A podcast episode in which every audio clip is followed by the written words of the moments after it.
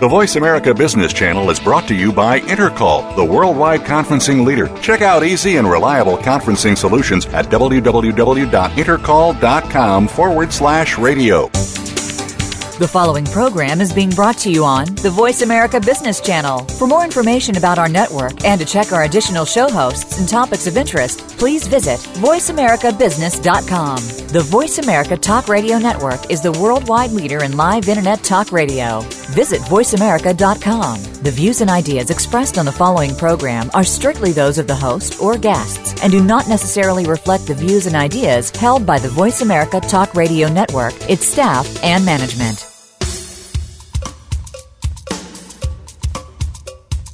Good morning, and thank you for joining host Cheryl Esposito for an intriguing hour of leading conversations. Each week, Cheryl brings together big thinkers to the Voice America Business Channel. Now, here's your host, Cheryl Esposito. Well, good morning, everyone, and welcome to Leading Conversations. This is Cheryl Esposito. Today we have a special guest with us, Dr. Stuart Lord, who is president of Naropa University in Boulder, Colorado. Naropa is a fascinating place, um, and we're going to learn more about it. You know, the the Naropa works on integrating the best of East and West traditions in education, and I know Dr. Lord has a lot of perspective on that that we're going to hear. He also comes from a long line of um, educational experience. Spent time at Dartmouth College as an associate provost and the dean of the William Jewett Tucker Foundation, plus many other um, uh, responsibilities. He was at DePauw University as an associate dean. Uh, he has served under the Clinton administration. He served as the executive director of the President's Summit for America's Future, Corporation for National Service and Points of Light Foundation, and uh, quite a varied background. Stuart, welcome to the show. Good morning. How are you? Doing well. I'm excited to be here and share with you. Where are you today? I'm in uh, Naropa University uh, in my office and eager to, to speak. Oh, wonderful. So let's see. It's uh, it's April. No, it's not. It's March. I'm wanting to speed time up. It's March, and so it's a little bit close to springtime. How is it in Boulder these days? Well, we just finished spring break. Our students are back rested for the next oh. four ah. weeks. Oh, great. Before graduation. Oh, right. Graduation's coming. Oh, cool. Well, you have been with Naropa since 2009, and you um, brought with you a plethora of experience in university education, um, in running, being a leader in universities, and um, a lot of your background is connected to the spiritual side of learning. Tell us a bit about how you became interested in that element of education. Well, I thought, excuse me, when I was in uh, college, I thought I'd be an actor. Oh. And I played around with some drama. And then um, my first year, I really felt a sense of calling, a sense of um, openness around spirituality and then made a commitment to. Uh, I changed my major from drama to religion. Interesting. And then I went on to seminary, and thought I was going to be a pastor of a local church. Oh. And excuse me. And then I uh, started thinking about where did I grow the most, and was challenged the most, and how could I serve in a way that helped to prepare the future leaders of America and it was uh, on the college campus. Hmm. And I did an internship at Texas A&M University. I half time in the local Presbyterian church, and half time on campus and campus ministry. And from that experience, it really solidified that I wanted to spend my life on the college campus. And started my first job was at uh, DePauw University because I went to seminary. I graduated from DePauw with my, uh, I mean, from uh, I went to Princeton, and when I finished my second uh, degree, I went on to DePauw and started as a chaplain. And and from there went to higher education administration. But it was on a college campus where I was challenged, and my mentors around leadership, my mentors around spirituality and religion, and so it was easy for me to. Uh, to make that commitment to invest in young people because of some of my mentors who invested in me on the college campus. Well, you know, when I hear you say that you felt a calling when you were considering acting, um, you know, tell talk about what that was like for you. And people say that a lot. I think sometimes that phrase um, gets put out there, and, and people don't really understand what that is for someone. How, what was that like for you? Well, I mean, a calling was, um, I guess, ever since high school, I was uh, attracted to spirituality, religion and even when I go further back than that, if uh, my neighborhood or the, the local church that I belonged to, they said that as five years old, they saw me in the pulpit preaching oh. as five. And so, and then I grew up in the church, and the church became family for me. Oh. And I guess I, I spent a lot of my life running from the truth of of helping people or mm. spirituality and religion. And so when I was home my first year after doing my undergraduate, I began to have lots of dreams about me leading in a spiritual way. How interesting. And from those dreams, I remember calling my pastor up uh, because I had one of those dreams that you can't sleep because it's so vivid and you keep oh. you wrestle all night long about it. So I called my pastor and I said the walls of Jericho are falling down. And we need to meet. And I went in and I said to him, I said, um, I really feel I really feel that that uh, I am to serve in ways, uh, whether it be in spirituality or, you know, I, mean, I feel a calling to the ministry, a calling to um, to to surrender. Calling for me is surrendering to use my gifts, my talents, and my ability for the benefit of others and in religious communities. And he said to me, he said, "Yeah, I knew this a long time ago." He said, but I, he said, "I didn't tell you because I didn't want to influence your decision, but I'm not surprised we're having this conversation." Interesting. And then that following um, end of that summer, I did my first sermon and began my public commitment for the ministry. This was my first year after my first year in college, but it was because I realized the the, the strong commitment and what is required of people who are servants of faith. And you know, I asked myself, can I measure up? Mm. and didn't think I could measure up. And I thought about, you know, the ideal way, you know, thinking about I always had to be available for the people, regardless. And I didn't think I'd measure up. And you know, and to whom much is given, much is expected. And how I would, you know, um, mismanage that opportunity. And then I realized that, uh, you know, the choice was given to me for a reason, and that I could be a human being a real person and not have to deny myself. Deny myself in the sense of being led by the Spirit, but not deny my creativity, my capacity for change in the world, and my passions, but that I could use my passions for the benefit through a spiritual community. Well, in over the next 10 years after that first year in college, you went on to complete your bachelor's degree get a Master's of Divinity degree at Princeton, a Master's of Theology at Princeton, and a Doctor of Ministry at the United Theological Seminary. You really committed yourself to not only being that, but learning that deeply.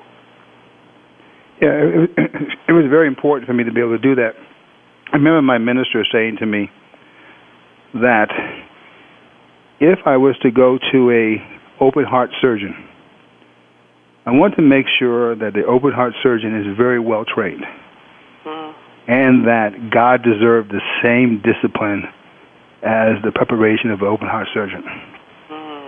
And told me that when I, you know, back in when I was a freshman, and said that if I went, that he expected me and that I was to become an educated person of theology, a scholar, and that God would use my training and my full capacity for the benefit of others and for the world and be able to serve. And by being well trained, he said to me, you can, you can serve anywhere. You'll, be no limits to what you can do and where you can do it if you discipline yourself and train and, and be involved in training and preparation. He said, think of 80 years of training for 80 years of service. and that's how he put it to me and said that God deserved the best. And I, and I, I would never go to an open heart surgeon if that person was not prepared. That I Makes wouldn't, you know, if, that, if, if that person said God called him to be an open heart surgeon, would I allow him to perform surgery on me? And the answer is no.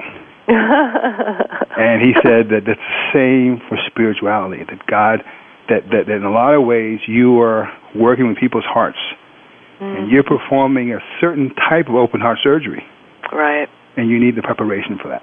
right, right. Very, very true. Well, you know, in the um, the work that I do as an executive coach, I've always perceived that um, the work I do is very much that that I hold the heart of my client in my hands, Mhm. and I don't take that for granted, and um, that I know the power I hold as a coach. You know, I can squish that heart if Yes, I yes. am not careful, and um, the idea is to allow that heart to fully function and you know pump wildly and be healthy and um, and ready for whatever is coming. And so I love that analogy you have. That it makes a lot of sense. Now, I've read um, in something that you had done before that you had said, friendship starts with yourself. Sitting in prayer allows me to be who I am. Mhm. And I, I, I'm curious about that. Friendship starts with yourself. So does this mean I need to like me? well, it means you have to. Uh, way, way I, the way I say it is, or the way I look at it is, befriending self is when you have a best friend, you accept everything about your best friend. Hmm. The things you like, the things you don't, but that's your best friend. And you accept that person, that person with lots of authenticity and love.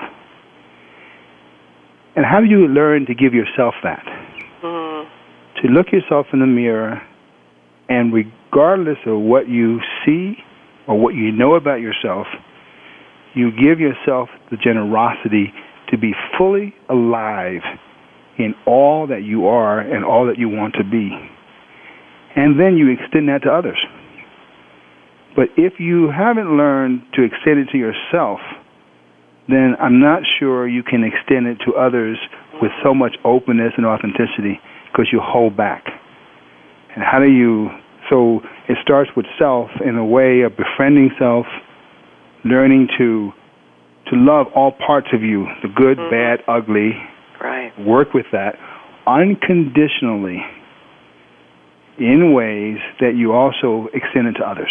And that's how I uh, have grown to to to to know self, that self awareness part, which to me is a, is a very good passageway to working with others and in difficult situations. To have the patience, but the first patience starts with self. And That makes a lot of others. sense. So, Well, and it seems like that's really something many of us struggle with. You know, when um, especially high achievers, people who really want to make things happen, people who have high expectations of themselves, uh, and others have high expectations of them. Um, it seems like people have a tendency to be hard on themselves. Absolutely. I mean, we it's so easy to be hard on yourself. Um, and I have had to learn over the years. You know, I used to be very hard on myself, And I'm I'm still hard on myself, but with a sense of gentleness and a sense of dignity and honor and respect. Hmm. You know, we use those words: dignity, honor, respect, love, and generosity, and we give them to others, and we see so many examples of people giving them to others. But I feel if you give it to yourself first, or begin to give it to yourself, introduce yourself to that, then you extend that with a lot of authenticity, which is this notion of authentic leadership um, refers to being open, honest, and real. Mm-hmm. Open, honest, and real with self and others. And you bring that quality to a task or a situation, and instead of you letting it master you, you begin to have the skills to master the situation uh, and not have it overtake who you are. Hmm. So, where were you in your own growth when you began to realize that you needed to be a little easier on yourself? uh, I think about eight years ago. Well, eight years ago was when I really decided to commit to practicing it. I think when I uh, 20 years ago I decided to give up worrying. Oh, Uh, I just that's a good one. I had to get I give up worrying, and and so I decided not to worry. But that was that was a commitment. I'm not sure I was I was good at it. but about eight years ago is when I realized that I was giving more than I was receiving, Mm. and that Gandhi's sort of voice that I heard as a third year old Mm. uh, in third grade is you have to be the change you want in the world. Yeah. And I realized that I wanted a lot from the world. I wanted a lot from others. But I'd ask myself, was I modeling the way? Hmm. And then realized that, that the quality of what I was giving was not being from my authentic self. It was from the role of leader. Oh. The, the role of leader or the title and the demand that that role can bring about. And realize that as leaders, we have a lot of responsibility and we can bring a lot of good in the world or we can bring a lot of harm in the world. And what we can make that choice consciously to how much good we bring, that we're going to have impact and we're going to, we're going to change things. But it's the quality of what we do and how we do it. And so years ago, I realized that the quality that I was producing was not really from my authentic self. And that's when I began meditation practice and began the discipline of, of working with the mind, the self awareness, and the authentic self in ways that I can, you know, uh, learn the enormous capacity to be true to self. Well, we have a whole lot more to talk about when we come right back with Dr. Stuart Lord. We'll be right back. Thank you.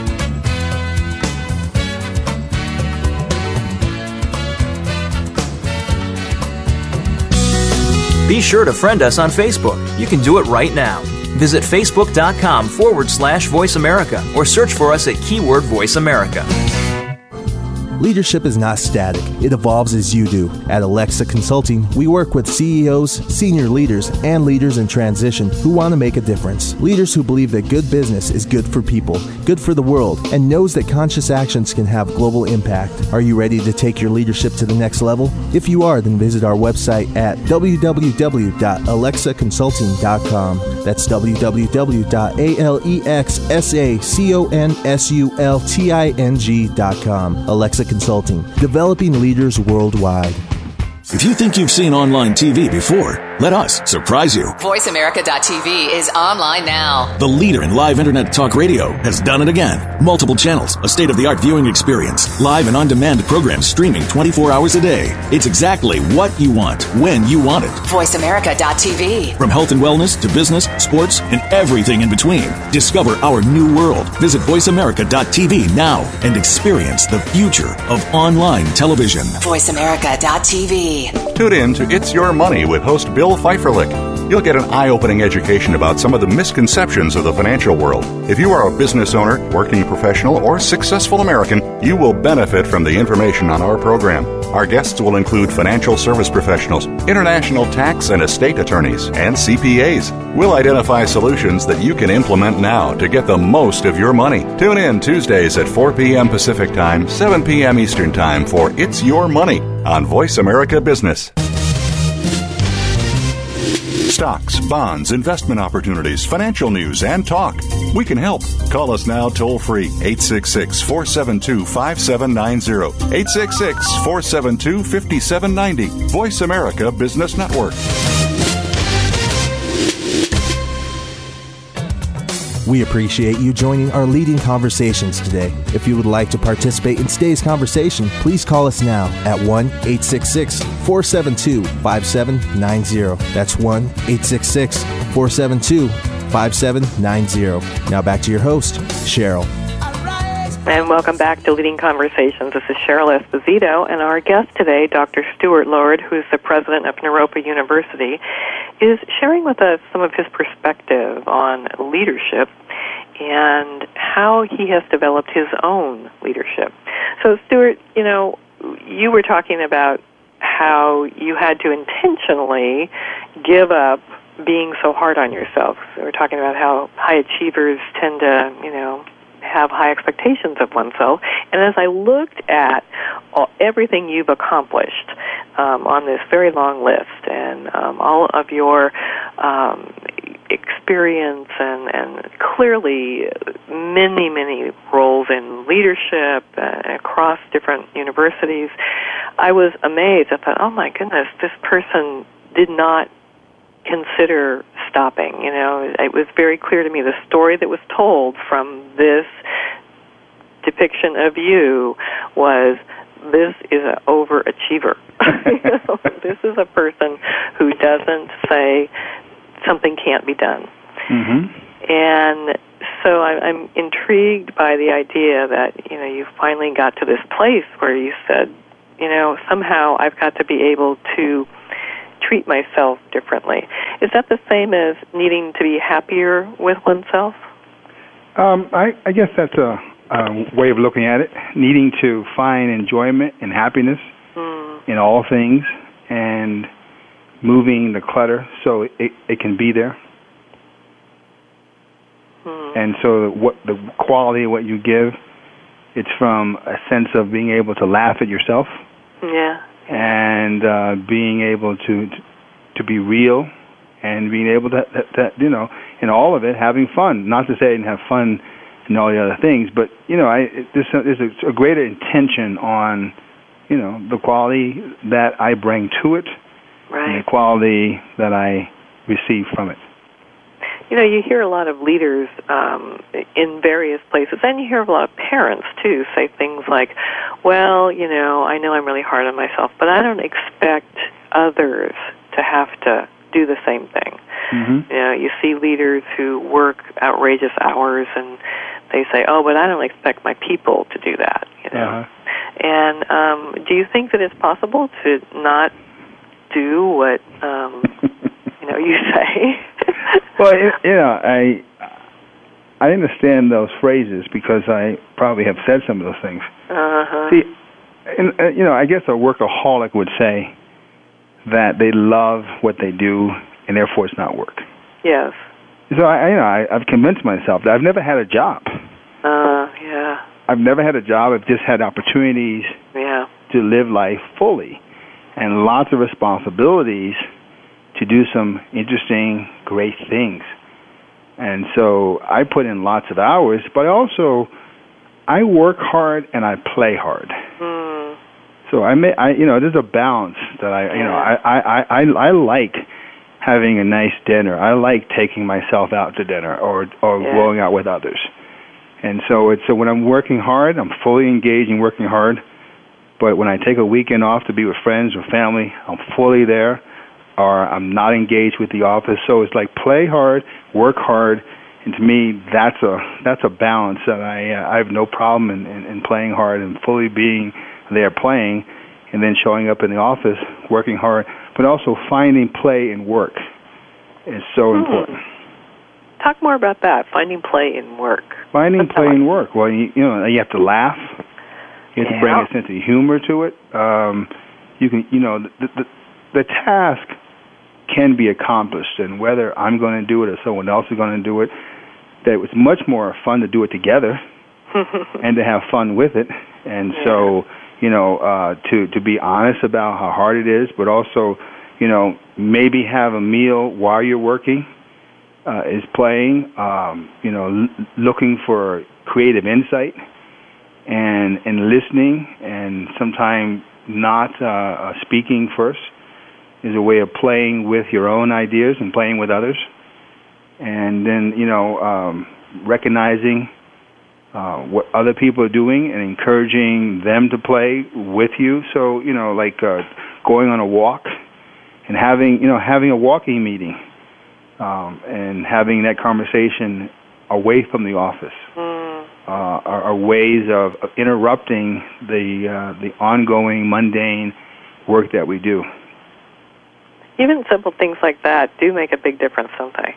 Yeah. You know, just getting out of the office, or or and some of it is just the element of surprise. You know, saying Mhm. to somebody, "Well, let's just go outside."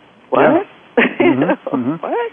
you know, changing changing your environment, ch- ch- Yeah. changing you know where, where you're having the conversation. I know we had a meeting today at nine o'clock, and there was lots of laughter in the room. We dealt with some some serious subjects, Mhm. but we're still finding a way to laugh. And I always try to figure out a way to to bring some laughter in and uh, and play. You know, my drama background allows me Ah, yeah. allows me some of that, and to be able Right. to, to to see things lightly, and you know, so I always uh, try to and do not mind laughing at myself in front of others. Yes. Yeah, Yeah. Not taking oneself too seriously. yeah, for sure, for sure. So, what drew you to Naropa? Tell us a little bit about Naropa and what drew you to that. Well, Naropa is a uh, an, uh, we- we're a Buddhist-inspired university. We try to bring together East and West uh, styles of uh, of learning, uh, meditation, contemplative practices, ways that develop awareness and insight and creativity around the arts and psychology and um, literature. And so, what drew me to Naropa is um, I met some of the graduates from Naropa. Mm-hmm. Uh, even before I was even considering being uh, the president. And I, because of their way of being in the world and what they were excited about, I began to ask myself some questions about, you know, how I would be different had I went to Naropa and not gone to Texas Christian University. Mm. And uh, my answers were that um, when I was at TCU, I found professors who taught from the heart, who, who fully were concerned about my mind, my heart, and my soul. Hmm. The holistic approach to education. And those professors, boy, did they light a lifelong learning for me. You know, I think of uh, professor in religion, or I think of another professor who came came in class one day crawling to get our attention. And another professor gave a lecture on angels wear sunglasses. Because they were blinded by the, the the darkness in the world, and and that when we studied um, the we studied Genesis, but we we we did the whole course outside when we studied Genesis, and we got in touch with water and elements. So I thought that wow, that those professors that I sought after at TCU who really uh, tapped into my uh, learning that there would be an abundance of professors here at Naropa. That that was that that that that, that would be the norm. And so that got me excited about this place. And then one of the things in our mission that when I learned about the place, in the mission it says that we believe in the inherent goodness of all human beings. Hmm. And I think of any institution I've worked at that that's a fundamental principle by which we believe inherent goodness and which taps into the individual student where they are. We work with that. And what drew me was my life mission in higher education has always been to prepare students to think and act as ethical leaders and responsible citizens in the global world. And Naropa's mission is to prepare students to um, meet the world as it is and change it for the better. Hmm. And so when I think about the mission of the ROPA, my life's mission, that there is so much harmony between the missions that it was an exciting opportunity to think about coming here. And when they made the decision that they chose me as president, that it's um, It's a way for me to be fully present in what I'm committed to and what I believe, and how we prepare students to own the problems of the world. That the world's problems become our students' problems. And we prepare them to work with the problems, not to add confusion to the problems, but to show up fully and work with those problems and ask a new set of questions in dealing with the world's problems. Hmm. So you must have to really walk your talk in this place. Absolutely. mm-hmm. Yeah, yeah. All of us people, do. All of us do. Yeah. Yeah. Do you give people uh, permission to um, push back on you, to um, disagree? You know, what's your style? I don't. I don't have to give them permission. they take it. they take it. Um, you know, it's. Um, I think the style has to do with uh, deep listening, mm. and listening deeply is a way of of being present in our community. And so the styles have to do with first of all, I think it's so important as a leader and to be president with our community is to listen deeply. So I spent my first year in listening circles. Listening. I probably I think when we added up we had so many listening circles that it was like 450 people. Really? That participated, and I just spent the first year listening and trying to figure out in that what was common and what were people's aspirations. And were these from, students? Were these? These were students, faculty, uh-huh. staff, alumni, and community members. Hmm. Asking them what did they think about Naropa, what were their aspirations and hopes for Naropa, and um, so I began to hear lots of things and and what, what advice would they give and, and and where did they see our challenges and where do they see our future and hopes and dreams and aspirations and so that's you know that that's deep listening and then taking that le- listening into operational ways of, of, of enhancing institution. So from there is trying to establish a way of inspiring a shared vision. Helping so, people go ahead sorry. No, uh, go ahead, finish your thought. Uh, inspiring a shared vision, uh, which allowed us to think about our challenges and challenging the process, encouraging the heart, and enabling others to act. Hmm. And then one of the things that really is so important here for all of us is modeling the way and encouraging yeah. the heart. Yeah. Yeah. Well, and and those listening circles is is certainly a model of the way. And I, I'm curious. So were they were these big gatherings, small well, gatherings? Some of them were. Uh, again, I started listening circles before I even started as president. Once I was um, appointed as president, I came twice in the summer mm-hmm. and met with people one on one. So the first level of listening circle was a one on one with staff. Mm-hmm. And I think I did about uh, 65 people one on one. And then from there, we did listening circles with three to five people. Mm-hmm. And then we had some with 12 people. And then we also had continuing ones with one on one. And um, so we, you know, various groups, and depending on the situation, uh, right. they were formal and informal. Uh, I had faculty. I've had all the faculty at my house for dinner. So we had groups of 12 the first year for dinner and we still do that. And I also have open office hours on Mondays, where anyone can come in. Uh, they sign up, and it's basically another listening circle, a way for me to listen, for me to hear, and for me to stay connected to what matters to the people who work here and who study. Well, you know, it makes sense that you would have small groups, and I, I know that often new leaders come in and they try to have meetings, but they tend to be really large scale meetings, mm-hmm, kind of mm-hmm. a town hall thing, and yeah. and um, they expect people to be willing to speak up in front of large crowds, and um, in fact that rarely works. So it's exciting that you were willing to really create the space where mm-hmm. individuals' voices could be heard, and that that speaks very well of you. And I promised him two things. One, I would listen, and two, I would promise nothing.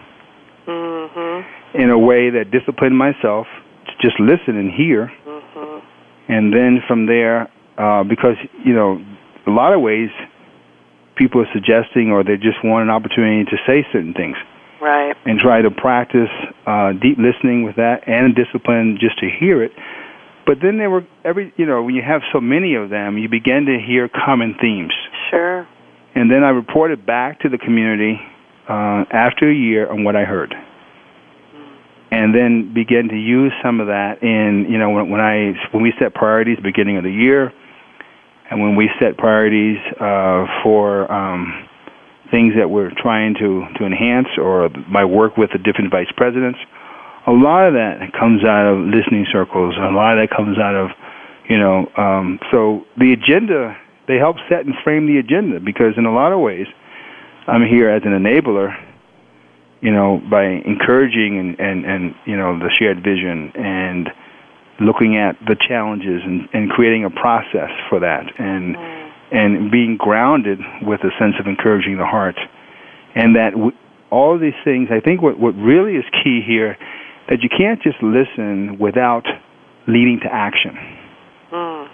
because you know people can say yeah you're a good listener but where's the evidence Mm-hmm. and the evidence is in the action that you take or the decisions that you make the goal is to to bring back people the reminder that remember we have these sessions and here's what we heard and here's the result of because if people begin to see that from listening there is an outcome of action that goes back to the listening, then I think people are more willing to participate in the listening circle and continue to be able to give voice to, um, you know, helping frame decisions. Absolutely. So well, we have more to talk about with Stuart Lord when we come right back.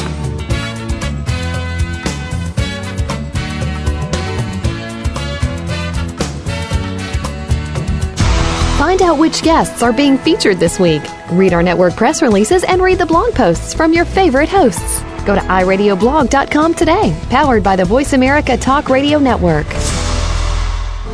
Leadership is not static, it evolves as you do. At Alexsa Consulting, we work with CEOs, senior leaders, and leaders in transition who want to make a difference. Leaders who believe that good business is good for people, good for the world, and knows that conscious actions can have global impact. Are you ready to take your leadership to the next level? If you are, then visit our website at www.alexsaconsulting.com. That's www.alexsaconsulting.com. Alexsa Consulting, developing leaders worldwide. Follow the Voice America Talk Radio Network on Twitter. We're at Voice America TRN. You'll get the latest fix on what's happening with our shows, this week's featured guests, and general happenings that you should know about at the Voice America Talk Radio Network. Now you don't have to miss anything when you're away from your home or office. Just go to twitter.com forward slash Voice America TRN or follow along with us at Voice America TRN, the Voice America Talk Radio Network. We're on the cutting edge of social media. Can you keep up? Are you ready to grow your business? Listen for the Independent Business Owner Show with your coach, Rick Corrado. This entertaining talk radio program will bring you the tools to help increase your business. You'll learn sales success, time management, lead generation, business development, life balance, and much more. Rick Corrado is here to help you take your business to the next level. Listen for the Independent Business Owners Show, heard live every Monday morning at 11 a.m. Eastern Time, 8 a.m. Pacific on the Voice America Business Network. Up to date business and financial news. Call now and get the financial information you need. 866 472 5790. 866 472 5790. The experts are here. Voice America Business Network. We appreciate you joining our leading conversations today. If you would like to participate in today's conversation, please call us now at 1 866 472 5790. That's 1 866 472 5790. Now back to your host, Cheryl. Welcome back to Leading Conversations. This is Cheryl Esposito with our special guest today, Dr. Stuart Lord, president of Naropa University. So, Stuart, we, we talked a bit about um, how you began your presidency and, and the deep listening that you did for over a year with listening circles. Uh, how did you then decide? I mean, I know you said you heard themes, but how did you then decide what was most important to approach first? You must have heard hundreds of ideas. Yes, uh, and then you you have some hunches you have some intuition. Mm-hmm. And you also have we have we have some governing bodies. We have the board of trustees, and we have our governing group of faculty, and then there's a cabinet. And so the goal was to bring some of that to those different groups, mm. and then begin to prioritize what we were hearing. I think we heard a lot about um, a budget and how do we sus- build a sustainable budget? And how do we grow our revenue? And how do we honor our people with wages? Mm. And so I think the outcome of that is that a year later, we're able to announce that we're going to increase faculty wages. Oh, wow. For I think, in, uh, and the trustees voted on that. Uh, the outcome of that is that we have a balanced budget and and that we're we're we're spending and growing our revenue in ways that that that that, ensure the future of the organization. Mm. Um, we heard that uh, how do we enhance our academic uh, programs, and we have we got a grant from the uh, Title III from the U.S. government Department oh. of Education to enhance our academic program and uh, extend our reach further to diverse communities and enhance our quality of the uh, student experience. And so a lot of these things we were hearing in the uh, listening circles. And um, so we began to, you know, we, through our accreditation, we also had to, we went through accreditation and we had our accreditors' voices come in and tell us things that they were hoping that we would work on and then we began to prioritize. And you know, and every uh, four to three months, we look back on on our priorities. We measure where we're going, and establish a sense of shared accountability. Accountability, yeah. yeah. Well, you know, and it's great to hear this because we are hearing all across the globe, and much less all across the U.S., how universities, higher education institutions are struggling, um, are focusing on cutting, cutting, cutting programs and people and um, opportunities out of their programs, and um, it makes me wonder. You know, what's the secret? What is it you guys are doing differently? Well, I think. This, well, I'm not sure there's a secret. I think what we did, we did have to do the discipline of looking at our cost and looking at our expenses, and we had to reduce our expenses. Mm. So we did have to do some cuts. Mm-hmm. Uh, so we had to sort of uh, decrease so we can increase. Right. And how do we, you know, so if, if we make these hard decisions, we also have to reward the people who work here and invest right. in them. Right. But if you if, if you're so thin, then you can't make the proper investments in the people or your program.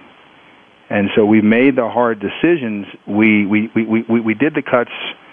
We did the shrinkage or the uh, we, we we reduced costs, and to reinvest those dollars into our future. So we and built so, an equation uh, that if we do A, then we have a greater chance of of, of B, and that is supporting our programs and people, which will allow us to position ourselves for greater growth. Well, and that's one of the um, real um, assets you bring to this organization is your business acumen. You know, everything I read about you um, in your previous roles talked about your business acumen and how you are able to manage a program or um, you know have high skill in the operating arena and you know, you don't have an MBA. You know, how did you learn all this? I had lots of good mentors, mm-hmm. and I've always been given responsibility as a young person, whether I had the skills or didn't have the skills. Hmm. So I've always been given jobs or responsibilities that people believed that I could do it. Hmm. and this goes all the way back to Boy Scouts. I was probably one of the youngest Boy Scout directors. Really? And I was an assistant camp director uh, in an inner city camp, and, and so when I worked in Washington, I mean, I had 400 people on staff, and I was learning by the seat of my pants. Uh, but I had good people giving me advice, Hmm. and I always hired up. Meaning, I try to surround myself with people who have many more skills than I have, and I learned from them. And so I remember I hired a CFO at uh, when I was at the Tucker Foundation, who had years of experience, and people said that he was overqualified. And I said, that's the person I want because that's the person I'm going to learn the most.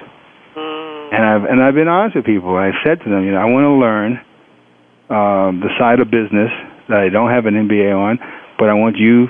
I want to be a student. I want you to teach me. And so that's how I've been able to, to do that and supplement my education because the education is a lifelong process. I've also attended many, many long, uh, either weeks or two week sessions on business, on accounting and management, and have, have you know, spent a couple years in, in just taking seminars, supplementing my education, but also making sure that I had the experiential piece with it. So, you know, you've been there a year now, and it's probably too early to ask this question, but I'm going to ask anyway.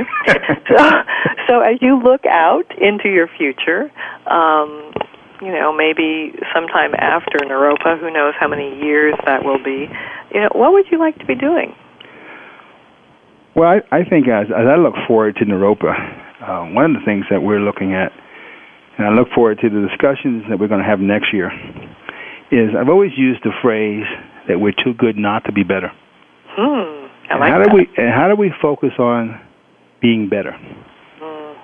And that conversation, we're too good not to be better. To focus on being better, what does that look like? And we have three campuses, three locations, and begin to lay the groundwork for the question to dream. What would it look like to have one campus? Wow. Where will we have one campus in Boulder, the Boulder County, and how will we meet our needs for our students greater? How would it enhance what we do with our faculty, our education delivery, our capacity to be engaged in the community? I have this dream of a communiversity where the community and the university think together of its needs, where the library, the rec center, classrooms on weekends and evenings are, are open for, for community members to, to teach a course. And so I so so the future for me, which is I get excited about, you know, Naropa has a strong history, but how do we make sure that as we uh, we're more deliberate at growing and have one campus, and I think that's um, the conversation that we begin next year. That's really big. Communiversity. I Communi- love that a, word. A communiversity, yeah.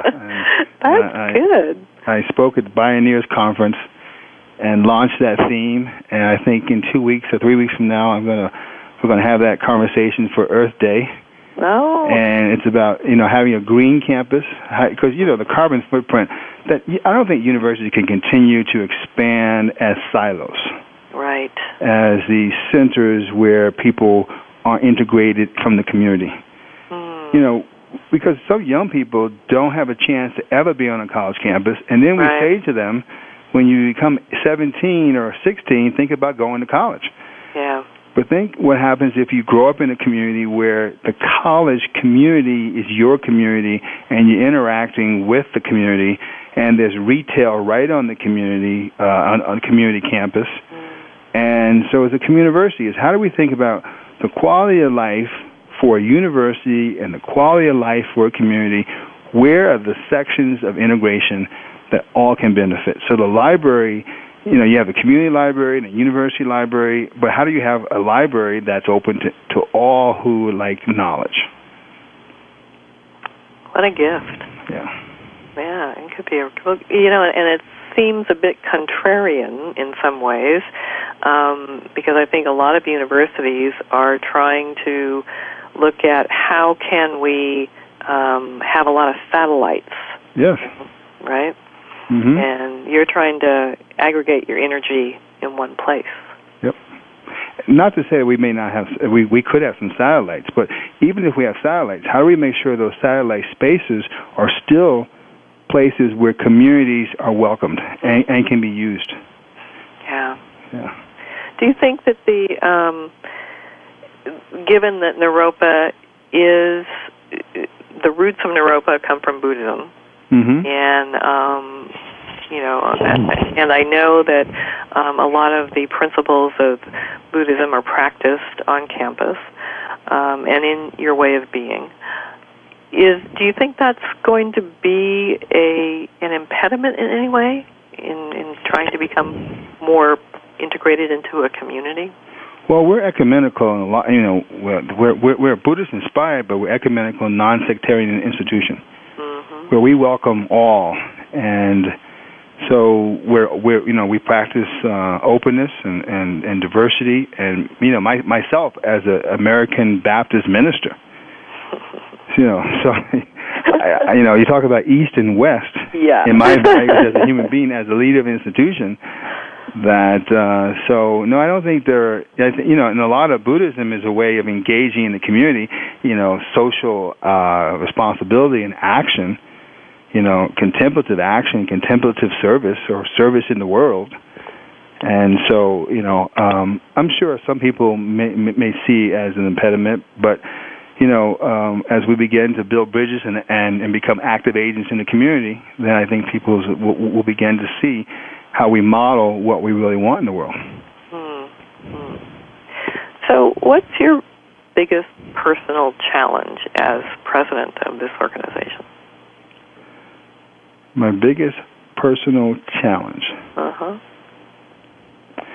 Well, I'm a sprinter. Yeah. so the biggest personal challenge is is to you know this is a long marathon. Mm-hmm.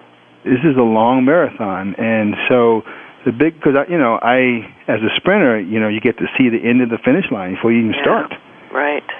And so, being a leader, as I said to the people, I said one of my biggest challenges are is I have to remind myself that this is a long marathon. That it takes lots of engagement, uh, lots of time reflection, uh, lots of time for collaboration and shared vision, and that we can't rush to make a decision, but we be mindful, but we still have to make decisions. And so, is is that you know how do I um, learn to become a marathon runner and, and, and, and, and to pace myself with a sense of, of vision, motivation, and enthusiasm. Yeah. So, do you practice daily contemplation, meditation? Yeah, I mean, that's, I, my, my personal practice in the morning and, and in the evening and the afternoon. I practice that, and and you know, and in between, you know, before we're making decisions, and how do I, you know, allow that moment of self-reflection and deep deep thinking and listening uh, to to be a part of decision making, and you know, and how do I allow prayer to to, to be really present in. In, in in my life and in decisions that have to be made and uh and be uh, not afraid to say, you know what, we didn't. Uh, the decision was not a good decision, Mm. and being and being honest about that, and learn and but use that as a learning opportunity, you know, as a learning situation, because we're a university, so we can we, we have to practice our values of learning and assessment and evaluation is part of what it means to be a marathon runner, and to know that you know. Uh, it it takes a long it takes preparation for the race and then to to perform the race. And so that's the the personal challenge. And i think the meditation the prayer the mindfulness at work the self awareness the authentic leadership of being honest and showing up and being present all those are part of being a marathon runner Well, Stuart, I, I hear the sprinter in your voice, and I also hear the marathon runner who is committed to really making success, long term sustainable success, happen with Naropa and whatever else you get involved with. And we've come to the end of our show already. And I know people are going to want to know more about you and Naropa, so how can they reach you? Well, we'd love people to uh, visit our webpage. Okay. They can find more about Naropa University and contemplative education, along with authentic leadership, on our website. And that's www.naropa, N-A-R-O-P-A, dot edu. Oh, great. Well, thanks so much for being here, Stuart. We so appreciate you taking the time. And uh, you sprinted pretty well through this hour. it gave us a whole lot of marathon planning to think about. no, thank you. I, I really appreciate the opportunity to, uh, to have done this, and thank you. And remember, everyone, to think big because the world could be a better place because of a conversation that matters. This is Cheryl Esposito. Thank you for spending this hour with Cheryl Esposito and leading conversations. You can listen live every Friday at 10 a.m. Pacific Standard Time on the Voice America Business Channel. If you have a question or comment for Cheryl, please email her at leadingconversations at alexsaconsulting.com. That's L E A D I N G C O N V E R S A T I O N S at A L E X S A C O N S U L T I N G dot com. See you next week.